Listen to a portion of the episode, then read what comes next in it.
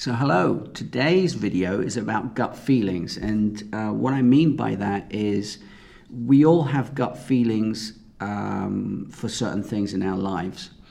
When it comes down to your business and your computers and the tech in your business, you've got to make sure that your gut feeling is correct.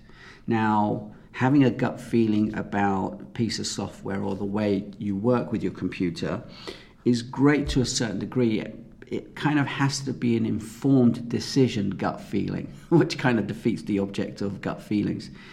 Um, if you find a piece of software that you like to use because it has all the bells and whistles, is not the ideal situation because your gut feeling says that this is going to be good for me, right? But it will turn out to be the wrong decision, the, the, the most difficult decision that you have made later on would be to reverse that decision, if that makes any sense. So, gut feelings are good to a certain degree, but it has to be an informed gut feeling to use that app or service or whatever. So, you, you, know, as I said earlier, we need our computers to run our business, and if you just go on a whim in picking a tool or an app, you're going to regret it later on down the line because you're going to have to export, import, if it's at all possible, to move all your data from one to the other, which I do not recommend.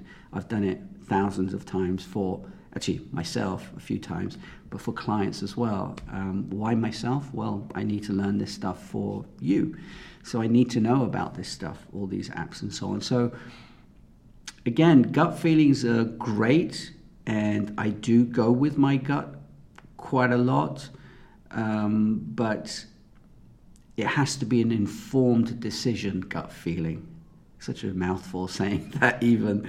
But I, I think you understand what I mean. Um, going by gut feeling because somebody said that they use the app and you think you're going to use it, going by gut feeling like, oh, I've seen this app and it's great and it has this extra thing that this app that I'm using doesn't, so I will move along it's the worst decision you can make. Worst decision you can make. Um, as I said, I've done it in the past. I've done it for clients in the past, and it's not great. So get informed and be informed.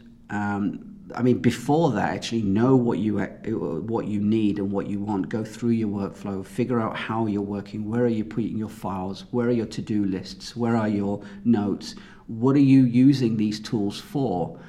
And figuring out uh, and then figure out the missing pieces in those apps and then go and find an app that will work for you. Don't find an app and go i will make my work mishmash into working with this with this app or service or whatever. Anyway that's the video today. Hope you have, hope you're having a great day. I'll see you tomorrow and remember keep it simple. See you then. Ciao. Bye bye